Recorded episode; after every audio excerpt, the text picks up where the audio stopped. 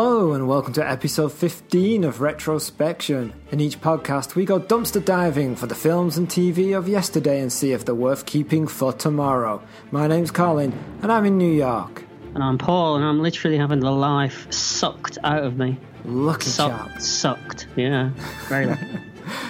In this episode, we're taking a look at Life Force from 1985, based on the book Space Vampires by Colin Wilson, with a screenplay by Dan O'Bannon and Don Jacoby.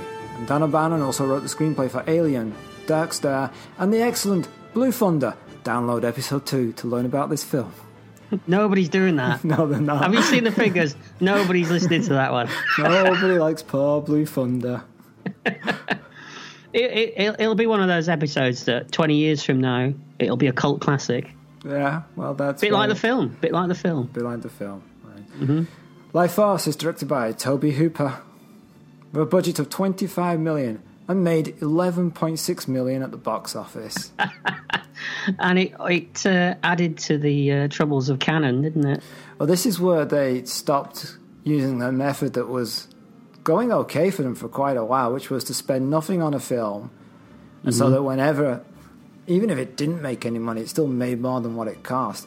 But this was actually an expensive film. Yeah. And this is where they went wrong. They started trying to make expensive films and they didn't get a return on their investment. Well, apparently, the, I mean, the original title, they were going to use the title of the book. They were going to call it Space Vampires. Yeah, right? But, um, you know, they both thought, um, Golden and Globus thought, oh, that's just going to make it look sh- schlocky and we want to move away from those kind of movies.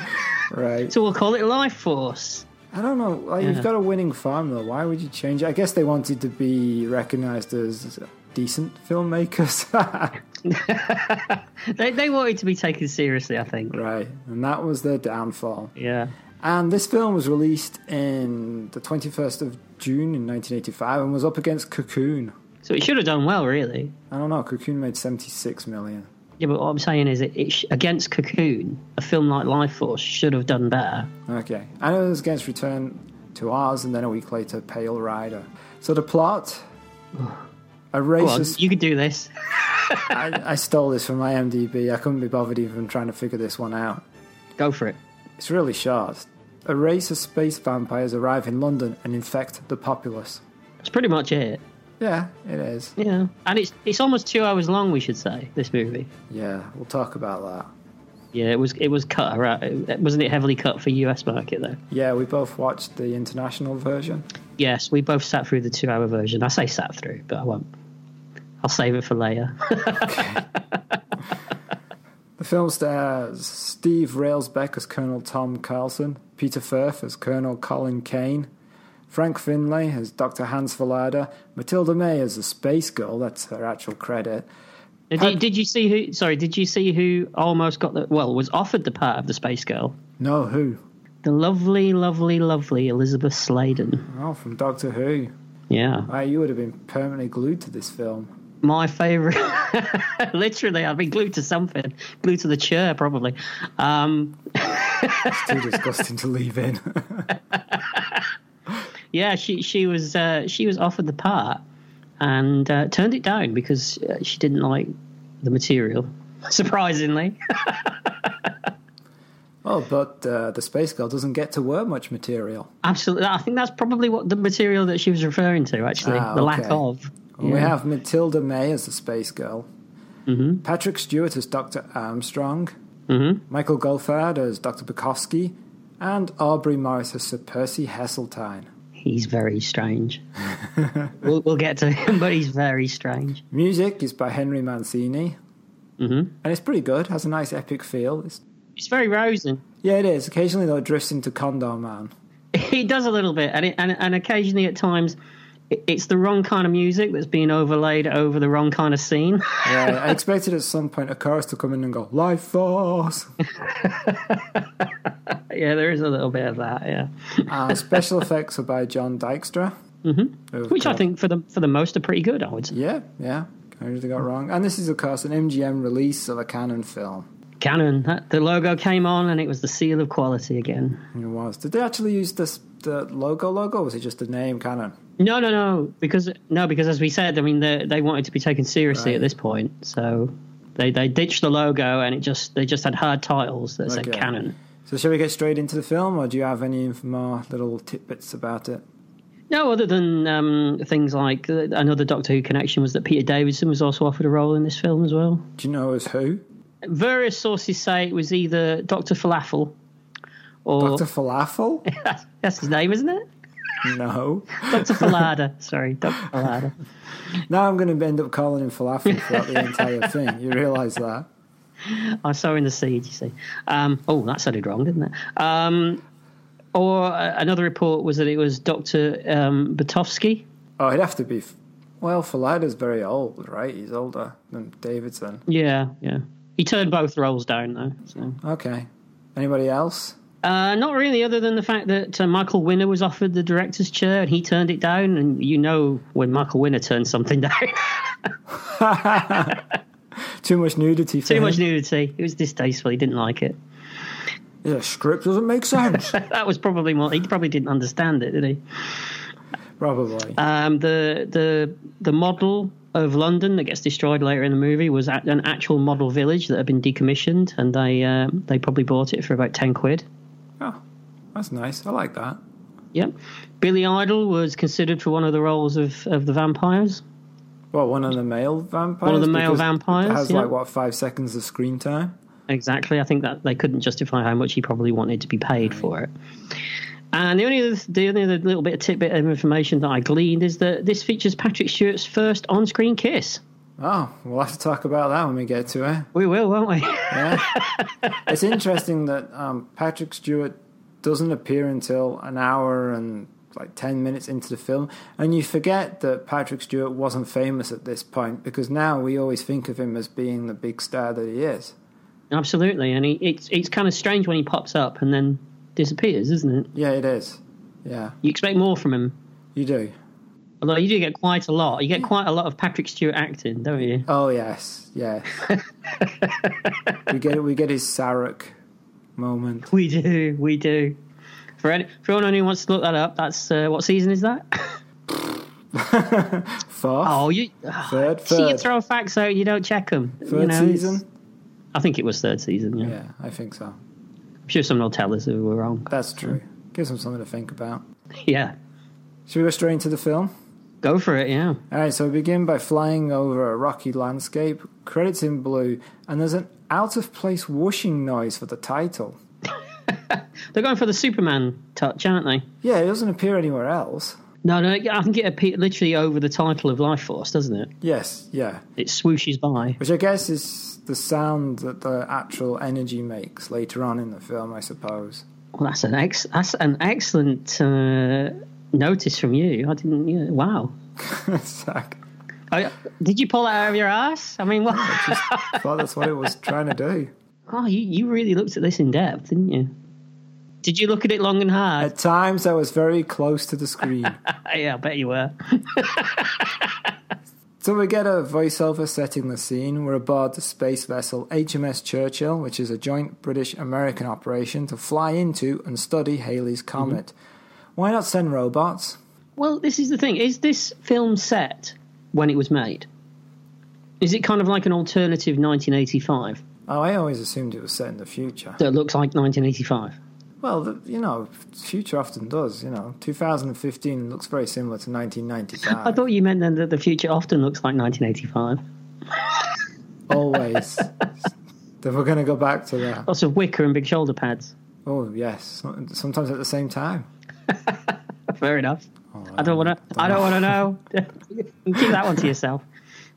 Okay. But yeah, I understand what you mean. Yeah, why not send robots? Oh, Yeah. But there's a lot of illogical decisions in this film. So There is, there is. But it is nice to see a British spaceship, not an American one for a change. it is, and most of the crew are, are British, aren't they? Yes, yeah. Mm-hmm. And this is the first spaceship equipped with the Nerva engine, which not only powers the ship at great speed, but also creates artificial Earth like gravity, which is very convenient.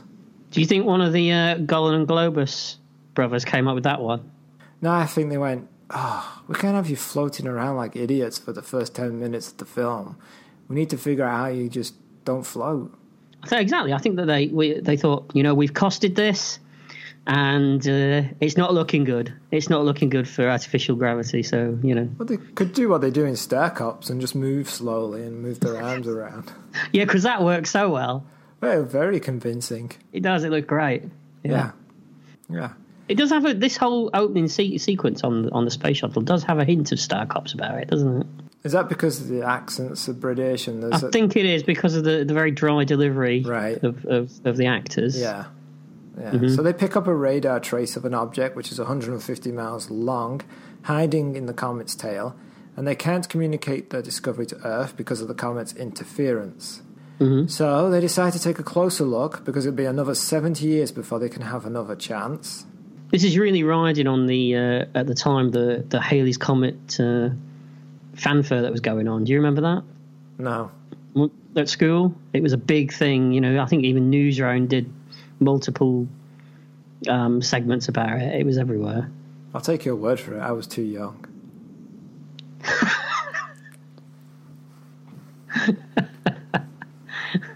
We're not we're not going to go on that one. Don't so in spacesuits, the crew leave the Churchill and approach the object. I mean, it's a ship of some kind, and it's pitted from debris, indicating it's been there for quite a while. It's derelict. They enter the ship, and it's like a giant artery, organic. Carlson says, "I feel like I've been here before." yeah. Do you think that might pay off later? I, you know, at the time I didn't at the beginning because I thought the ship looked like a womb. Wow, you're really you're really looking at this in a very uh, in depth so when way, he said, aren't "I you? feel like I've been here before," I just thought he was making a comment about it being womb-like. But when you get to the end of the film, you realise that that's not the reason. Who's to say that that wasn't the intention as well, though? No, that's true. you know i mean it is based on i mean dan o'brien it, it, he's a good writer he knows his sci-fi Right. so and, he, and he's very good at allegory and all that kind of stuff so he, it could have been the intention Yeah. Okay. I, I, I just uh, did you find as well that there's lots all the way through this film but particularly in this opening segment there, there's a lots of people telling you how incredible things look Yeah, there's a lot of descriptive dialogue, but especially when they have to justify the lights and the electricity and surges of Mm-hmm. power we see later, and there's a lot of strange like trying to convince you to believe in something. yeah they Desperately. spend too long doing it as well don't they Right. Right. they, they i mean I, I- you'll buy it after one maybe one or two lines but they keep going I thought you could say at after one or times. two beers.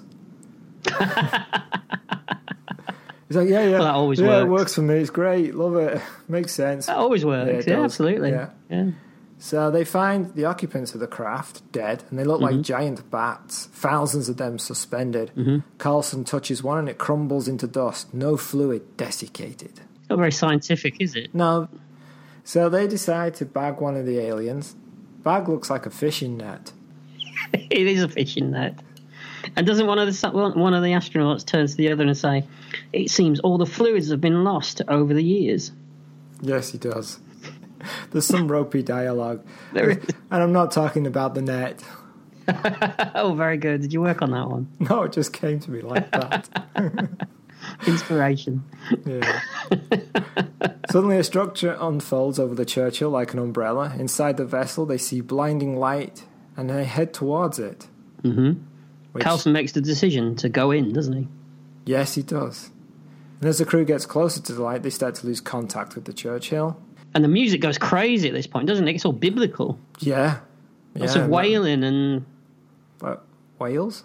I was going to do an impression of a whale, but I thought, no, I better not. Hey No. boyo, hey oh. boyo.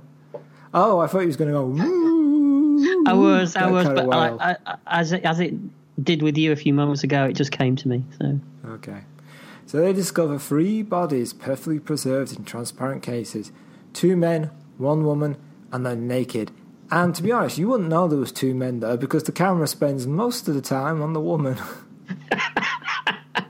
Uh, did you notice that she's completely nude, full frontal? You get to literally see everything. But they've got perfectly placed crystals right in front of uh, right in front of the crystals. right in front of the crystals. Yeah, Yeah. but you know nobody's looking at them, are they? Let's face it. No, they're like, so there's a woman and two men. What? There's men? What? You have to admit that, don't you? That Matilda May is. She I mean she looks stunning, doesn't she? She does. Yeah. I mean, it's- yeah. did you?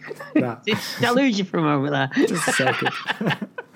Did, did you hear the line where uh, they contact the Churchill and all the Churchill seem to be bothered about is the fact that they're not getting any picture?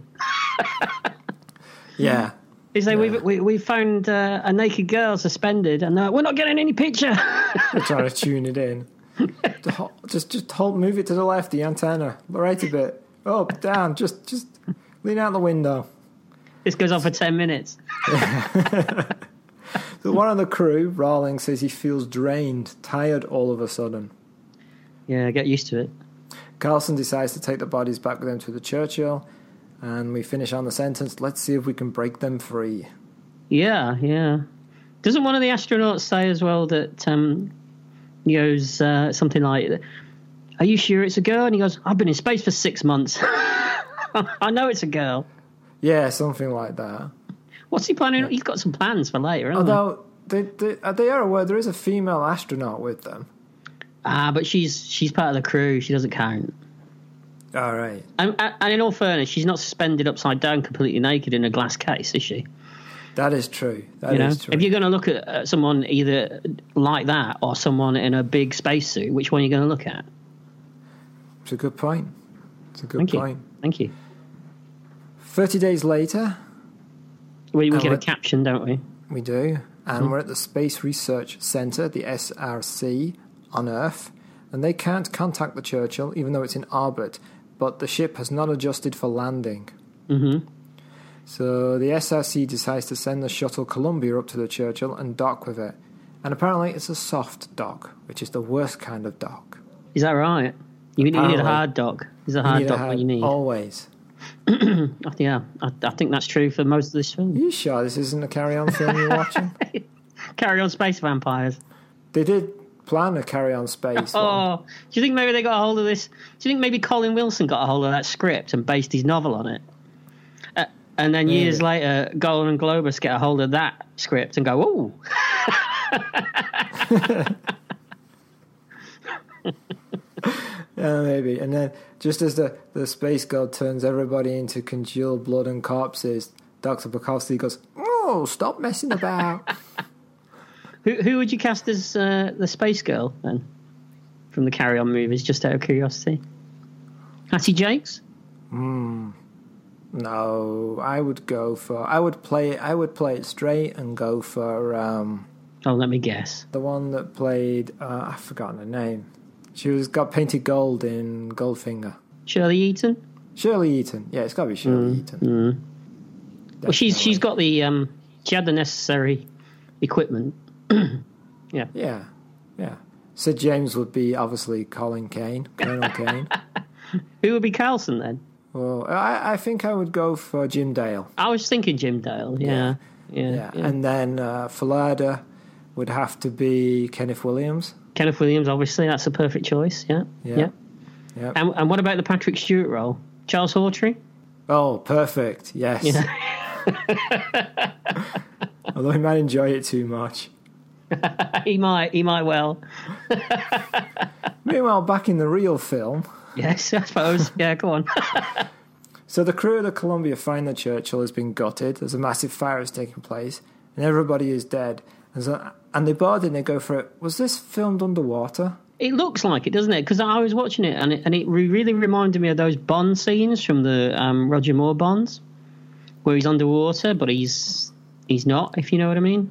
Yeah, and there's bits floating around that Mm-hmm. can be a special effect at this time. So Yeah. it- I'm thinking they did shoot this underwater to give an idea of weightlessness, and it works really well. It does, yeah, it does. I mean, they man- and if it is underwater, then they managed to hide um, any anything that Bubbles. gave it away. Bubbles, yeah. Nothing gives it away, Right, right. but it looks good. It, Yeah, it it's one of the does. best effects in the whole film. Yeah. Mm-hmm. In the tug bay, they discover the humanoid aliens untouched by. don't, don't do that. it's called the tug bay. I'm not making it up. I wrote the line down and I underlined it. I think there's something you ought to see in the tug bay. Yeah. I wonder how he got that name then. you think they I'm christened it? Do you think they christened it once they brought brought the Space Yeah, Girl bef- back? Before it was just called The Dark. yeah. Where's yeah. Carlson? Oh, he's in the tug bay again. We should all have a tug bay, I think. We should, yeah. Yeah. And so they decide to take the bodies to Earth. Back to the European Space Research Centre. Right, and then we, we cut to a government meeting between Dr. Falada, Dr. Bukowski, and they're telling the minister about the situation and that the alien girl's case has opened it by itself, but they think the male aliens are dead. And don't you think that if this was if this was how this was going to be handled in the UK, they got this completely right? Bunch of stuffy old guys sitting in a boardroom. "Ooh, well, yes, well, I think, and lots of that going on. it's exactly how we'd handle it. I think. Yeah, maybe. So down in the lab, a security guard wants a peek at the woman. Is he mind controlled at this point, or does it? Is he just going for a quick grope? See, that's what I wrote. I said, is he drawn to her through man control or does he like boobies? I think it's the boobies, don't you? I think so. Oh, another appearance of boobies in the podcast. Her eyes Neither open. of ours. Neither of ours. No, I just want to Oh, no, say. no. Yeah, yeah, please add that, yes. Yeah. Put the shirt down. But uh, you know, it's so freeing. Not for all of us. Yeah, yeah, yeah. we closing that Skype down straight away. Her eyes open and he jumps back. She gets up. He's mesmerized. no wonder they're amazing eyes. Yes, they are wonderful Mm-hmm. eyes. Oh, we've lost him again. Bukowski in his office watching the monitors. He's sleepy and looks away, but when he looks back, he sees the woman standing with the guard. He runs out of his office to the lab. The woman. Go on, you gonna say something? No, carry on. I'll let you describe it. Go on. The woman removes the guard's respirator. Mm-hmm. She kisses him. There's lights, lightning, f- blue flashes, a wind, electricity surges between them. Very good. I just Thanks. wrote. She sucks him dry. Well, I thought I'd go a little more uh, descriptive and dramatic. I knew you'd go for the uh, summary. Oh, of course. Well, you know, I get to the point, and the point of the matter is, she sucks him dry. Bukowski rushes into the lab. He finds the guard and grabs him. I'm sorry, but how many glass doors does he rush through? He rushes through about 20 glass doors that aren't even in rooms. There's just a door that leads onto another door. Did you not notice that? Oh, it's a well protected corridor. They're just glass doors. You never know when you're going to need a glass door. I suppose, but do you need 20 of them? That are even in a room? There's just doors after door? Well, it slows him down. Ah, okay, just in case there's space vampires. Yeah. Right, okay. So he runs in and he grabs the guard, who's now almost a skeleton. Yeah, he's a husk. Yes. He's a husk of a man. He is. The alien woman sees him and approaches. Bukowski is transfixed. Use my body, she says, and touches him. You would be told twice, would you? Well, Dr. Falada is looking for Bukowski and sees on the monitors what is happening in the lab. See, this is one of the things I have a problem with this film. It has scenes like this that are just pointless. yeah, there's lots of pointless stuff in this film. Yeah. It's like, It- why didn't they just cut to him running to the lab? We don't need to know that he walked into Bukowski's office, wandered around, looked at the monitors, saw he wasn't there, saw what was going on, and then ran out. it, it does a lot of um, that that thing of um, where it, it tells instead of shows. I think at times, Right. but then Right, it so- even does it even does the opposite of telling you, then showing you, then telling you again. So he sees what's happening and runs to the lab, but he takes some guards with him.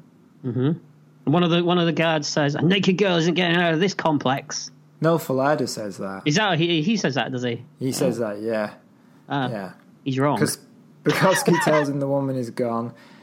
Um, and then Falada says that he's going to alert security, but apparently not the old security guy at his desk who's drinking his tea and reading the paper.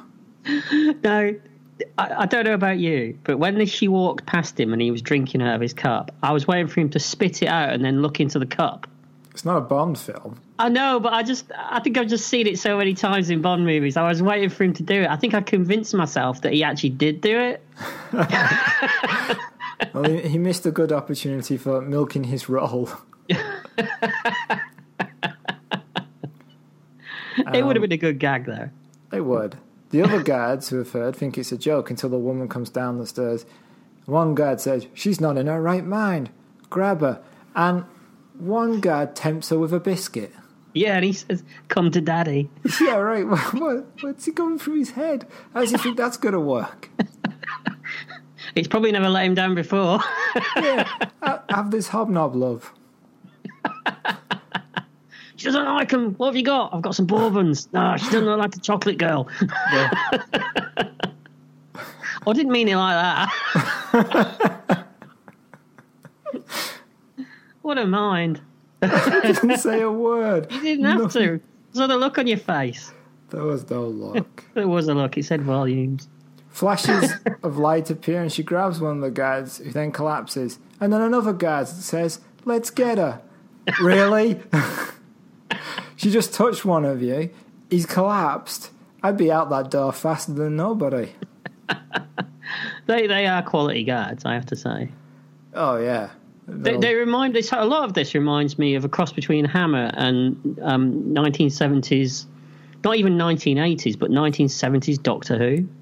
Oh, this is total. This film is uh, Quatermass, Absolutely, yes, it is. Earth It, Dies Screaming, those kind of films from that Yeah. period. It, it's it totally feels that. like- it's just it feels like it was made in the wrong time, doesn't it? Yeah. yeah, it's just got the nudity and the violence turned up. That's all. But the actual story and the way people act is totally from those kind of films. Mm-hmm. So she kills the other guard, leaving the old one alive. You can go back to his cup of tea. and then she blows out the windows of the SRC and leaves into the misty night. You get a bomb shot. You gotta watch her? A bomb shot. Oh, okay, yes. You do. Why'd you make me say it twice?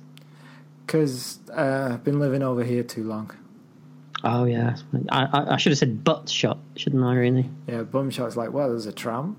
I don't remember where was he? I don't remember him running into the scene. He's like, whoa. Did his double take with his meth and then wandered off. There's nothing trampy about Matilda May. Trust me. no. she didn't do much afterwards, though, right? Film wise? She didn't do much during during this film, really. It's did a she? shame. I like her.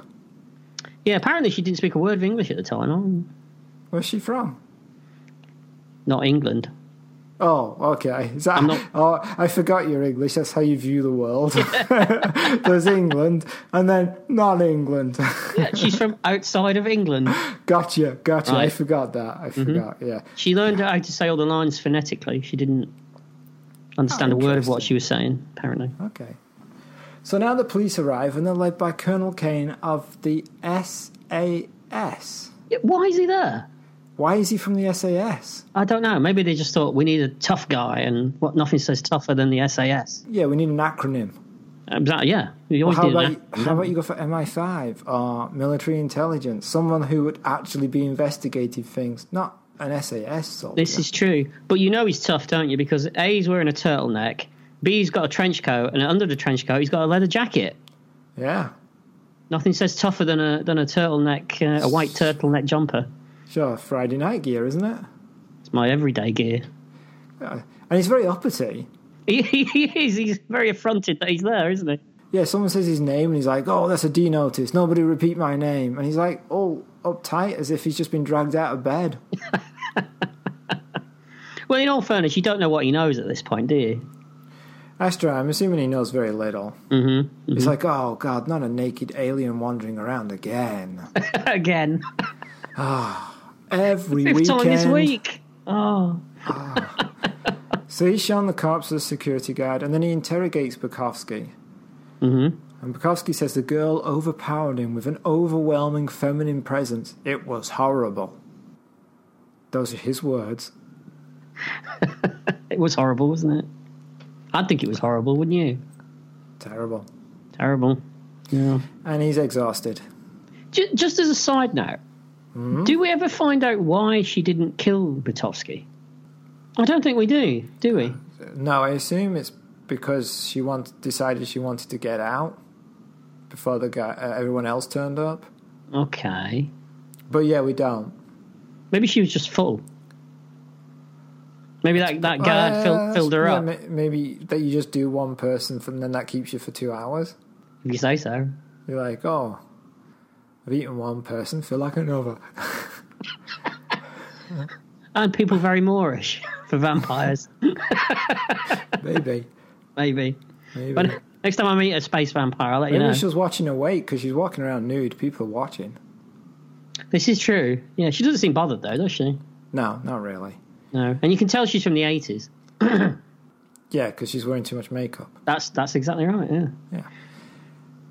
Ah, so Kane finds out that the Churchill's tapes were erased, but there's an escape pod missing. However, they don't know who was in it because the bodies were burned beyond all recognition. Mm-hmm.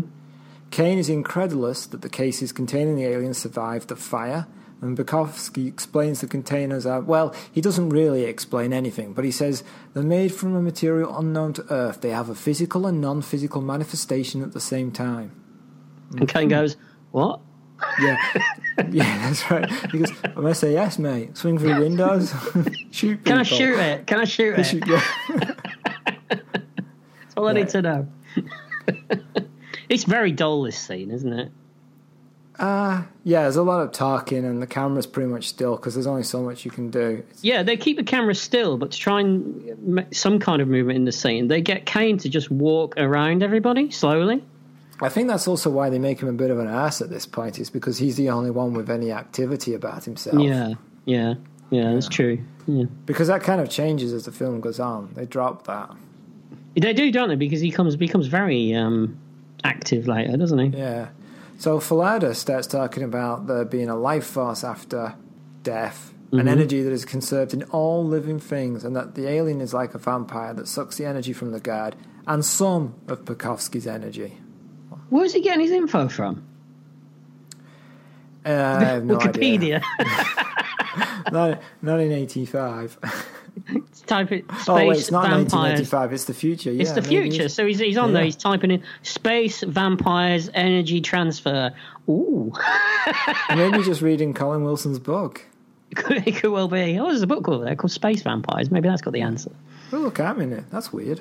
That'd be very meta, wouldn't it? Yeah, it would. Meanwhile, so- soldiers guarding the two male aliens hear a noise, and then there's a massive explosion. The two aliens are awake and they get up. The explosions are really good in this film. They are very good, and these two soldiers really remind. I, I, I was waiting for one of them to shout twelve rounds rapid fire at one point. It's a unit gag from Doctor Who. Yeah, see why I didn't get it? Just went, whew. see that? The, you know that washing sound the Life Force title made? that was the sound of that going above my head. You haven't lived. And everybody who's listening. You're probably right there. Well, actually, maybe there's one. I think. okay.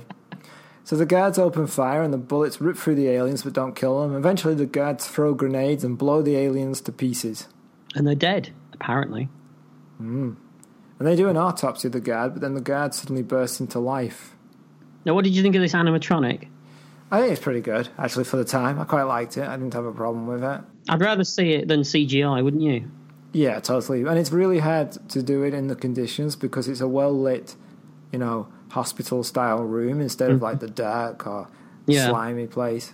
And it looks okay. Looks fine. You could say that for a lot of the effects in this film, though, couldn't you? I mean, I suppose the, the, the stuff at the end running through the streets is quite dire, but for the most part, everything's shot very, very brightly lit in this film. Yeah, except for the towards the end. Yeah. Yeah. So the doctor is scared. He's horrified, in fact, but he's transfixed. He closes in, and lightning shoots between them. The guard's corpse sucks the energy from the doctor, and the guard's corpse becomes whole again, while the doctor is now a dry Husk. Husk. We'll use falls of love. Stay We're gonna have with to use husk. husk. We're gonna have to keep We'll use using husk. it. Yeah, Yeah. okay. Because you like that word. Mm-hmm. When the guard sees what's happened and what he's done, he starts to scream He's not happy, is he? He's not happy. No, he's not. He's definitely not. And the others arrive and they put him and the doctor's body into isolation cells. Mhm. So now they find a corpse in the park. I, I, don't we have the bit with the, um, That's that's my favourite Morrissey song, by the way. the corpse in the park? Yeah, I love that one. Is that the second album?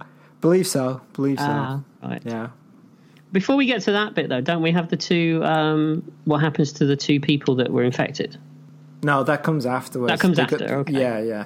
They go to the park. They find the clothes, are missing, and then Kane gets the Home Secretary, Percy Heseltine, and takes him to the isolation cells to show him what's going on. Yeah. And they've determined that every two hours the corpses need the life force of fresh victims or they disintegrate, which is what happens to Gerd in isolation. Uh, and also the, the the desiccated doctor as well, don't they? Yeah, and the girl in the park, they say, oh, within one hour it'll happen to her, and then it does. Now, don't you think that this was the worst day for one of those surgeons with a um, desiccated corpse fetish to come to work? Are there many of those? Apparently, they th- he was the unlucky one to, to, to turn up that day, wasn't he? So, I mean, he's well up for it. Yeah, yeah. Hmm. Well, now he's dead. Boom. Pekowski enters and tells him that the Churchill's escape pod has entered the atmosphere and will land in Texas. Mm-hmm. And in Texas, soldiers find the pod and then they open it. Did did no one tell people in Texas what might be happening? Although Oh, there's no idea of any kind of quarantine or anything in any of this film, is there? No, they just open it and he's in, and Tom. They find Tom Carlson alive, Mhm. still inside with a very a beard of great length. Yep, yeah, yeah. He's because he's uh, he's been in space by himself for a while, hasn't Yeah, and they take him to the UK to be interrogated. he? Mm-hmm. And here, Carlson tells them about the alien spacecraft. This is I know. boring, isn't it? All the flashbacks in this film are quite boring, aren't I didn't mind it this time. It was all they? right. Eh, uh, It's just when I just want to get on with the story. I just want to keep it moving. Could have done without the motion. The motion or emotion. You're, you're rocking back and forth. Keep it going, motion. Well, you know that's my universal language for keeping something going. It's rocking backwards and forwards. Yeah, enjoy that because in 30 years' time, you'll be doing that without being able to stop. Yeah, I think it'll be less than that. Trust me. so Carlson tells him that Rawlins, the other astronaut, smashed the radio equipment but didn't remember doing it. And then he was found dead, drained of all his fluids. And one by one, the crew were killed. Now, this doesn't make any sense with the with the rules that we've established so far, does it? Um, I believe the rules change depending at what part you are in the film. I think that's right because we go on full on zombie at the end of the movie, don't we? Yeah, you're sitting there going, wait, is this a zombie flick or is this vampires? or does nobody really know? Not really. I don't think so. No. And how does this energy work? And then how, how, oh, well, we'll get to it. Mm-hmm. Carlson realizes he couldn't bring whatever it was back to Earth, so he destroyed the ship and escaped in the pod. Mm-hmm. Later, Kane is watching Carlson sleep, and Bukowski tells him radar has picked up an object leaving the comet's tail and is approaching Earth. And then Kane's watching Carlson while he's sleeping, isn't he? That's what I just said. Oh, did you say that? I said, while Kane is watching Carlson sleep, Oh, did you? Bukowski tells him radar has picked up an object leaving the comet's tail and approaching Earth. oh, hold I on. must, I must have missed the first bit. Is this on? You're doing. your- You must be cutting in and out. You're doing your Norman Collier again. I think. Uh-huh. You're not really. I just wasn't listening. Carlson is having nightmares. A vision of the female alien seducing him. There's sex, there's lightning. He wakes up screaming. Wouldn't you wake up in a in a in a wet mess after that dream? Not screaming, though. Not screaming. this whole dream sequence, though, it's pure hammer, isn't it? Yeah, it, well, What? yeah, that's one way of putting it. It does go on for a while as well, doesn't it? Yeah, it does. And the camera It does. linger. Yeah, it does. It does, doesn't it? They know what they've got. Yeah. And it turns out the alien woman, space girl, whatever you want to call her, has a mental connection with him. She's draining him. Yeah, he screams it out, doesn't he? He says, "You're draining me." Oh shit! Oh, I was like, Carson was in the room. Hey, if, if I, if I can't deliver a line better than Steve Rails back, then I might as well give up. All right, give up. Give up. So later, That's very, very harsh. I think Falada suggests hypnotism. he does. He says, "Do you mind if I hypnotise you?" I think that's what he says to everybody, though. He's like, you Friday come night in- down the pub. Yeah, you mind if I uh, hypnotize you, young lady? F- Falada has got some uh, impressive hair as well, hasn't he? He's got the Miss, Mr. Whippy hairdo, hasn't he? Yeah, he does. Yeah. Yeah. Which again feels very seventies. Yeah, it does. And he looks straight out of a Hammer film, though. he, he does. If he was actually playing a vampire, you wouldn't you wouldn't look at him twice, would you? You wouldn't bat an eyelid. what? Under hypnotism, Carlson reveals that his mind is not entirely his own. She's in contact with him. Carlson can see she has taken a different form, a new looking woman, and that she's looking for a healthy man. She wants to draw energy from him. Her name's Ellen, and she gets in a car to seduce the man. Carlson can see the registration of the car and they realize that the woman is now taking bits of life force rather than draining bodies completely so that she leaves no bodies behind to trace her. Again, we changed the rules. Yeah, we do. Now, why, why at one point before this she was in Hyde Park, right? Yes. So now she why is she now walking in a farmer's field in the middle of nowhere? She's. She must have been walking a while. Well, she hitched a lift. Yeah, that was after she was already in the field. Oh, no, we haven't seen the one that she got to get to the field. Ah, so she's been hitchhiking along, is what you're saying. Yeah, yeah, yeah. And he's just caught this Wouldn't one. she stay in a more populated area though? Why would she move out into the into the sticks? Now, that's a good point because why would you go where there's no people? Exactly, Yeah. exactly. And also, I also um, Maybe he's an, she's an antisocial vampire. that's the worst kind of vampire to be, isn't it? It would be, yeah. You haven't thought it through, have you?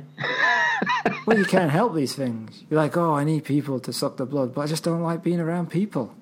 It's like being a claustrophobic vampire, isn't it? Well, yeah, that would be bad too. What happens if you're a claustrophobic and antisocial vampire? What do you do? You've got some serious problems. You'd have to go and see Doctor Falafel, wouldn't you? well, what's interesting is that being a vampire would actually be the least of your problems at that point. It, it really would. I mean, because you you'd be shunned by the other vampires. I mean, because you couldn't you couldn't go out. You couldn't you know you couldn't mix with the with the with the vampire. Um, Community. you know, community. You know, the social socialize with your uh, vampire friends and that's true. be be, it'd be, it'd be a horrible state to be in. I think It would. It it's no would. wonder she's picking up farmers in fields. Yeah, yeah. Oh, now I feel sorry for her. She needs an outlet, Right. you know, and she's going to give him one. Okay. An, out- an, out- an outlet, an I don't know. outlet. Let's just right. Let's keep going. That was a long aliens- preamble, wasn't it, just to get to was. that gag? it wasn't worth the effort. I didn't It even know it wasn't was a really. gag. It wasn't really. Don't, don't you find as well when when Carlson's doing this whole um, sequence where he's where he's um, being hypnotized and he's he's he's recounting what happened in the field with this guy that she's picked up. It's really annoying when your when your dream cuts out at the just at the moment when it's getting interesting, isn't it? I, I mean, know. he's he's sliding his hand up a leg and then Oh, that's suddenly, right. He is. Yeah. I suddenly he know. wakes up. yeah. Yeah, but Just five more minutes.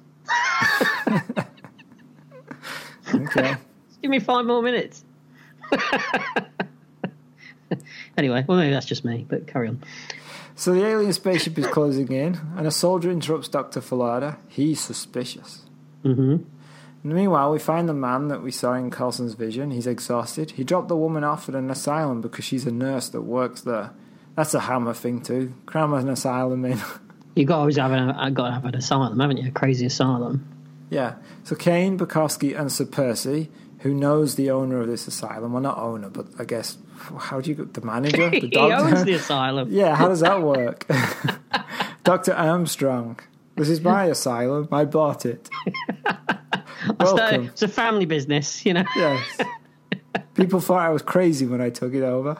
Oh, So they travel to the asylum and speak to the nurse. And Tom. I, it gets really confusing what's going on here because he starts slapping her, saying it's the only way he can bring the vampire out of her. yeah, because he says that she's an extreme masochist and Yeah. she wants she wants to be slapped or something. I get the feeling Carson just likes slapping women. I think, I think she's standing there looking at him like, "Where are you getting this information from?" Oh, I can see into her mind. What? well, well, that's the, the for the next hour. Most of uh, Colonel Kane's lines are, "How do you know?" that is true. Yeah. yeah, and they end up kissing, and she collapses. Yeah. Carlson now knows the vampire is inside one of the patients, Well, Sykes, a child killer. apparently so. They meet Doctor Armstrong, head honcho of the asylum, and ask to meet Sykes and give him Pentafol to get him to talk. Carlson shakes hands with Armstrong, and Armstrong wants to be in on the interview. As they go in to meet Sykes, Carlson speaks to Kane outside, and when they return, they grab Armstrong and give him the pentafall. When Carlson shook hands with Armstrong, he connected with him and realized the vampire was inside him. Now, the vampire's not really there, is she? Yeah, So she is inside. she's them. inside Patrick Stewart's character. Yeah, So do we assume that the vampire went from Carlson to Sykes to Armstrong? I just presume that when he said that the the vampire was in Sykes, the the, the patient, that he was lying. That he, Oh, no, he- but he didn't- that he went from the girl, he, he went from the, the nurse straight into Patrick Stewart's character, and Patrick Stewart was just leading them up the garden path. But Carlson doesn't know that until he shakes hands with Armstrong. No, he says that he, he, he isn't there a line where he says, "How did you know?" Kane asks him, "How did you know?" And he says, "When he, it was when he touched me on the shoulder," which was before they even went into the room with the with the nurse. Oh, okay. Oh, okay. All right, that's good. That makes sense. And if you, it, it, they do actually do a, a weird look at each other. Right.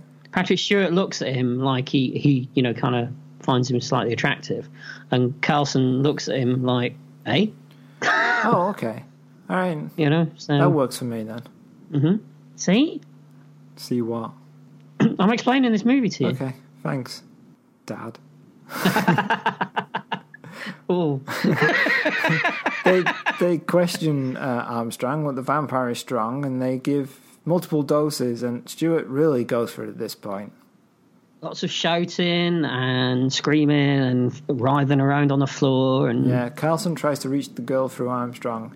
She tells him the bodies were chosen to please them. Carlson loses it. He wants to know why he was left alive. Why was he chosen? He's drawn closer to Armstrong and kisses him. he does, doesn't he? Yeah, As I said, Stewart's first on-screen kiss. there we go. The room shakes. Uh, there's lightning flashing. Kane and Sir Percy are knocked against the walls.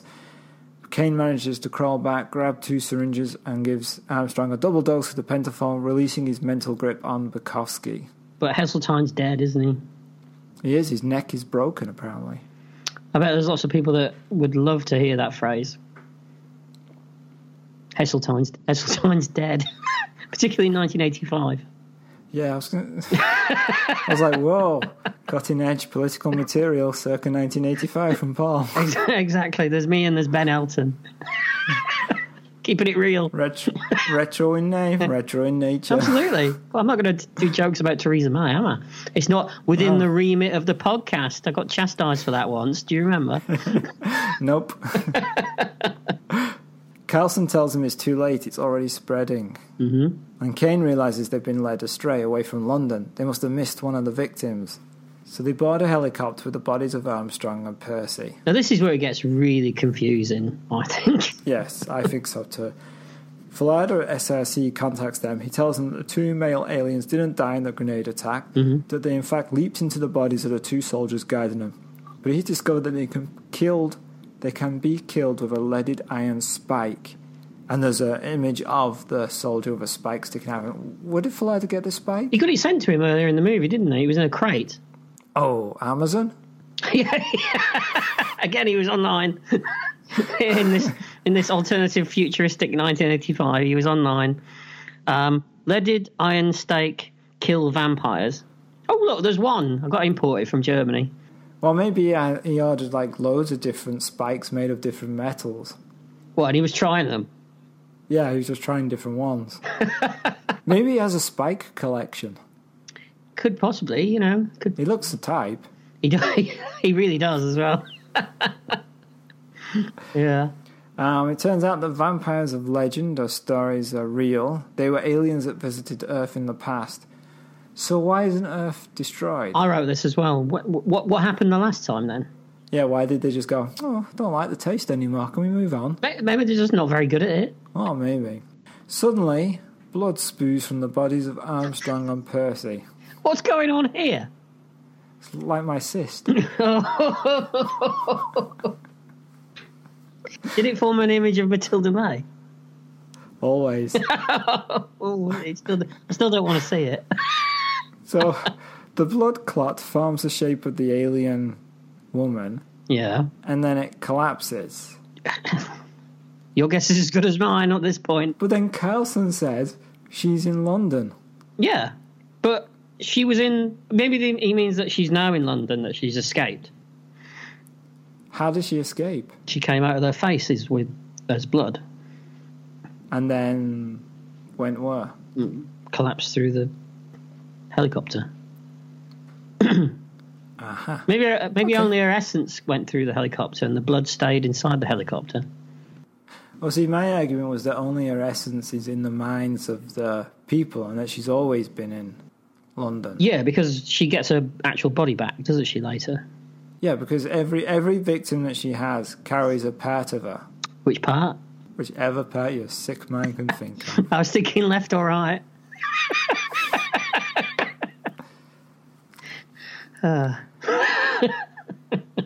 So the essence of her stays with each victim, and she was always in London. Yeah, yeah, yeah. I'll buy that. Okay, Yeah, yeah. all right, we'll go with that then. It's as good an explanation as any. It's more Yeah. of an explanation than you get in the movie. So That is true. So Carlson reveals that it wasn't Rawlings that destroyed the radio equipment and the tapes, that it was him. And he opened her case too. He couldn't help himself. It was love on a level you would never know, is, is what he says. And we're getting more flashbacks when there's 30 minutes left of this movie. Right? It's like, She, she killed all the crew, but Carlson was left alive and he's tormented by wanting to know why. they, they, and because they exchanged fluids, didn't they, on the, um, back on the Yeah, ship? but he doesn't know why. Yeah, doesn't know why she didn't kill him. Now we hear a BBC report about a devastation on London. There's riots, a plague, there's madness, ghostly lights flying above the city, people panicking, there's screaming, fires, buildings and vehicles exploding and crashing, and a vampire nun. and a vampire nun. Did you see the nun? I did. There's a better one than the nun later as well. Yeah. the helicopter lands on a government building. They make their way to the war room to meet the prime minister. He's been infected too, and then they get back in the helicopter. What was the point of that scene? I know. I did like the fact that her name was Miss Havisham, though. Yeah, but it goes on forever. It does. It's just lots of British people being very British. But there's no point to it. this is what I'm saying about it being very reminiscent of 1970s BBC sci fi on television. Right. because you know if you watch 70s Blake Seven or Doctor Who, they would pad, have to pad out stuff, wouldn't they? So you would have these kind of scenes in a television episode to pad it out. Again. But in a movie, No. you don't need it. You don't all, need it all at they all. had to do was the pilot turn around and go, Prime Minister's been infected. too." Yeah, And that's it, you're done. no, no need for the scene. I would like to see the shorter cut just to see what they took out. Well, you can watch it and let me know. Uh, no, don't spoil the end. uh, No, no. Kane and Carson flee back to the helicopter, and I have a note it says vampires seem to be more like zombies now. Yeah, they're just running around attacking people for no reason, aren't they? And Kane kills one with a flare gun. He does. Yeah. They land on an army base and find that the country is under martial law and controlled by the UN. They're quarantined. The army is going to drop a thermonuclear bomb on London to wipe out the plague. And London. And yeah, it seems a little extreme. It does a bit, doesn't it? Kane argues they're not infected and should be released from quarantine, which they are eventually. Mhm. So we discover that the ship has moved into orbit above London. There's blue light streaming from London into space to the ship. It's a river of souls. Kane keeps asking Carlson how he knows. Will Kane ever catch on? This is true, and I also like the fact that you know blue sky beams were going in the eighties as well. They're not necessarily a, an invention of modern day superhero movies, are they? Right. You know, So the male vampires are collecting life force from the humans, but to send it to the ship's collector to revitalize the people, they have to send it through the female vampire and then up to the collector. makes sense to me. Okay. She's the leader, isn't she? I guess she is. Yeah. She's like the queen. right. Okay. Yeah, Carlson not can. not det- not the queen, obviously. I don't know. I don't think the queen looks like Matilda May, does she? She was all right in a day. I'm glad you said in her day, and not she's all right. yes, I think this is treason, isn't it? Probably. Shit, it's, it's more like treason for me because Yeah, I'm actually in England. that's true. Carlson can detect her location, and he does a runner. And I love it when Kane realizes and he just goes, "Oh bloody hell!" he does, doesn't he? He says, "Give me the bloody keys and your sidearm." so he stakes a car and he plows through zombie vampires. did you did you get the um, the line when he's just about to drive through the, the post to get out of the army base, and the guy says to him on the gate, "You don't want to go in there, sir," and he goes, "No, I don't." He's right. I like this character. I like that character. I like Kane though. He's- yeah, he's- at the beginning I, I was like, "Oh, this guy's annoying," but then he, kind of wins you over. And Peter Firth Mm, He's is an- a, Peter Firth's a fun actor anyway. He is, and he, he does the no nonsense British um, army guy quite well. He's done that a few times, hasn't he? I've seen him do that a few times. He was in Spooks for you know whatever how many seasons that was. Absolutely. Also known as MI5 in the US. Yes, yes. Because spooks means something entirely It different, has doesn't it? problems over here. it does have problems. so he's driving through the streets running zombies down. Yes. And I just thought, this is Carmageddon. Do you remember the 90s? Um, Oh, I love that game. yeah, it's Carmageddon. He's just running down zombies left, right, and centre. Now I want to play Cam again. And, Instead of talking about Life Force. yeah, let's just end the podcast. I want to go play Cam again. And, Shall we have a break? yeah, You- okay. You, can go and play. All right. we'll right. be back in a while. Okay. Carlson is drawn to her vice, and the vampires almost get him, but you know he fights through. And He does. Kane arrives at the SRC, the Space Research Center, and finds Doctor Falada all calm and collected. Mm-hmm. Bukowski, we learn, is now dead. He must have died off screen. Mm-hmm. And Falada tells Kane there is a telepathy between vampire and victim. He tells him that Carlson has gone for the girl and that she is in St. Paul's in the crypt. In a yeah, a vampire in a crypt. Who'd have thought it? Well, he says that. He says I. He he mentions that. Oh, did he? He does. Yeah, he does. He mentions how coincidental it is, or ironic, or something like that. Cleverly written. Yeah. Mm-hmm. Kane wonders how Falada will know this, then realizes how, and shoots Falada. And Falada's energy flies out of the window. It's good. It's good makeup on Falada as well. Yeah, it is because he, he gets old and crumples and Husky. husky. yeah, I didn't want to say it. Not the dog. He turns into a dog. That'd be a turn up, wouldn't it? It would. oh, anything could happen. Hold on. It really could. Yeah. You turn into a turnip, and you'd think, all right, yeah, okay. Yep. Kane grabs the blade that it, Falada had used to kill the soldier and leaves. Meanwhile, in the cathedral, Carlson has found the alien woman in the crypt, mm-hmm. and she knew he would come. I bet she did. Sets it up, knocks it out. Sets it up and knocks it out. Wow. Just keeps on coming, doesn't it? oh, yeah. Kane is trying to get to the cathedral, avoiding the hordes of infected, crashing cars, and ex- explosions, and some pretty good stunts and explosions and There is. things like that. Did you yeah. notice the uh, the other great vampire that was? We you know we had the nun vampire earlier. Yeah. And which one was this He's one? being chased by a rabbi vampire at one point. Oh, yeah. There's... Vampires don't care about religion. I just like the choices that they made. It's just let's have a nun, Yeah. let's have a rabbi. As Kane approaches the stairs of St. Paul's Cathedral, one of the male vampires appears, says, It'll be less terrifying if you just come to me. I'll do just that, replies Kane, and spears him with a leaded spike. He's got a rather deep voice, this vampire as well, hasn't he? Not anymore. Where did he stick it? Right in the crystals. Oh, worst place. Yeah. He turns back into the winged vampire and then explodes. Now this stop motion's not great, is it? No, it's not. It's a little ropey. They should have just built a um, an actual A real animatronic thing. vampire. Yeah. Well, I mean, they, they, do you think at this point they'd run out of money? I did read that um, at one point production was shut down because they ran out of money. Oh, okay. They should have done this first then. you think you do the big special effects sequence at the end of the movie? Do it, for, just get it out of the way. And then do the shots of him talking in an office for 10 minutes later. Would have made sense. Yeah. Yeah. Kane scrambles into the cathedral. Mm-hmm. Inside, Carlson is kissing the female vampire. What are these feelings? You're one of us, she tells him. You have always been, she says. So, do we assume he's. If he's always been a vampire, which is what she seems Mm-hmm. to be saying, why did he not need to, you know, suck the blood of people? Maybe. Well, we don't suck blood, do we, in this film? No, but you know what I mean, fluid. Maybe he's been dormant. Maybe he's like a um, when they've been to Earth Like before. a grizzly bear. yeah. he's in hibernation. looking for picnic baskets. Collected his nuts. Just Um, hon- jars of honey. But no, maybe maybe if they came to Earth before, Right. and maybe they they procreated, and maybe he's like a genetic sort of link to them or something. Okay. None of this is in the film. No, no, I, it's, it's hard to hear you over the straining sound of you reaching. This is true. Yeah, yeah.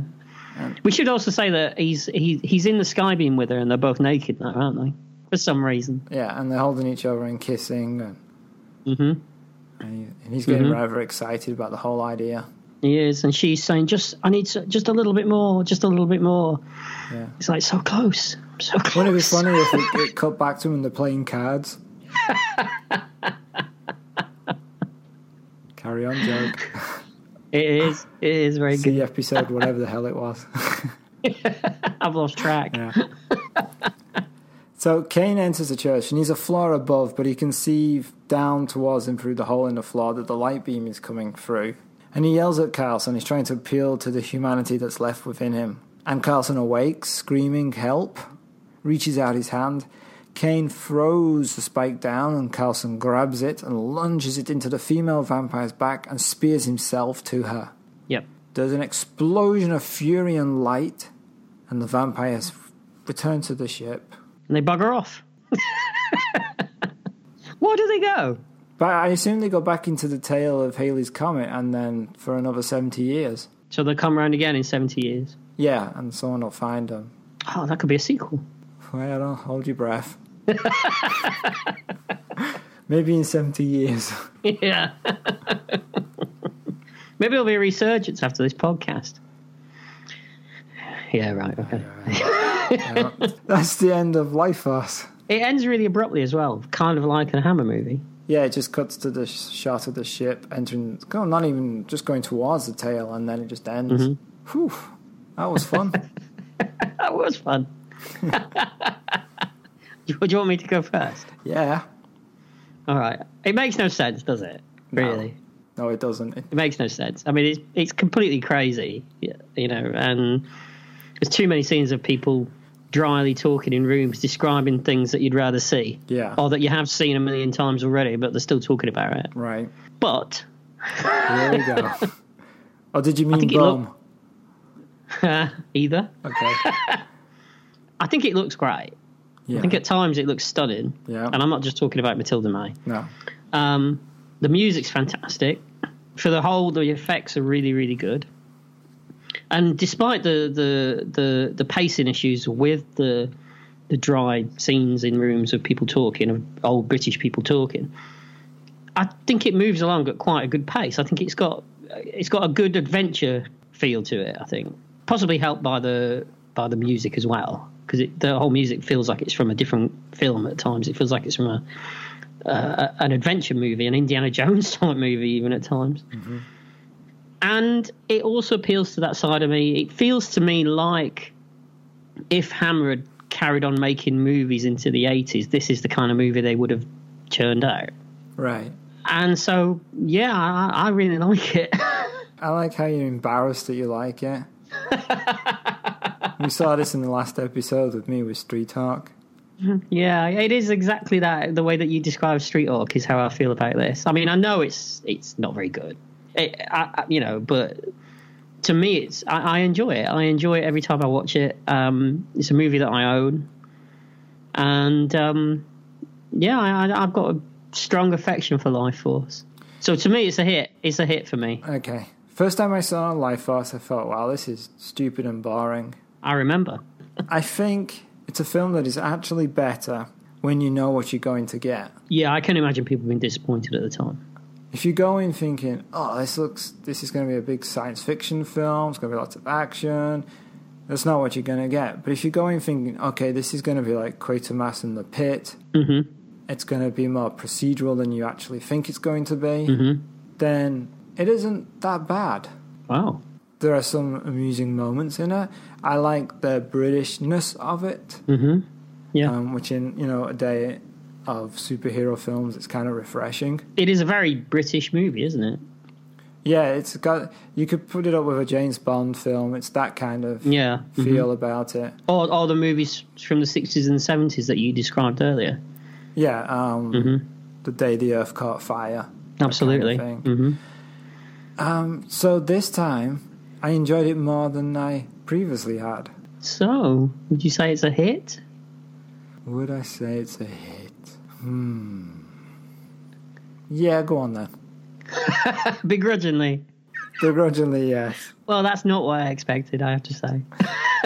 no, it's funny. I was watching it, and I, a part of me was like, "Oh, I wish I'd watched the uh, domestic one now because maybe my problems with this one are removed by the domestic one because this is too long." Yeah, abs- I do think, even I think it's too long, and I love it, but I think it's too long. Yeah, I've and there never are seen, I've scenes never that- seen the other cut of it. I have to say, I am tempted to watch it now. can you actually get hold of it then? It's on the Arrow Blu-ray release. Is it really? I think both versions are on, are they not? Oh, I don't know. I never. I'll have to check. Bloody hell. All right, I can look at the back. Okay, it says uh, high definition presentation of both the international and theatrical versions. I'll have to check that then. I'll have to I'll give it a There look. you go. I'm surprised. I'm surprised. I'm shocked, in a way, because I knew how you felt about this film at the time, and it's not a film we've ever discussed since then. I don't think so. I have watched it more recently than when I discussed it with you. I have Mm-hmm. seen it. Uh, what? And you didn't enjoy it that time? I gave it two and a half out of five on Letterboxd. Would you give it more than that now? I gave it three out of five. Ah, right. Okay. Because I know you know you don't post your letterbox reviews until after we do the podcast. So Well, I, I posted them today just before we started, so I knew you wouldn't see them. Mhm. Maybe if I watch it again, it'll go up again. Keep watching it, makes it be a five out of five film. that would be interesting. You, if you rate it higher higher than I do, Yeah, At some like it's point. the best film ever. absolutely. So that's it for Life Force and for this episode of our podcast. So join us in our next episode when we take a look at Mannequin from 1987.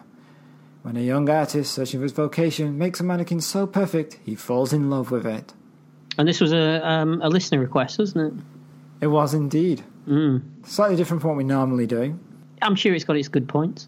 If you'd like to suggest a film or TV show, then you can reach us at retrospection at email.com or on Twitter at retrospecky. You can also find us on Facebook. And you can also check out our Spotify playlist that updates with the themes and songs from the various films and TV shows that we review. So thank you very much for listening. I hope you enjoyed this episode and join us again in the future. The future, what 1985?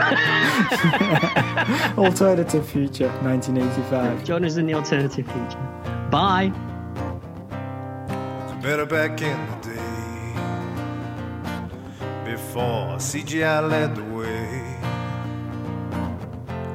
Two men will take a journey all the way to the past. They'll battle through the ages and maybe a drink or two. It's better back in the day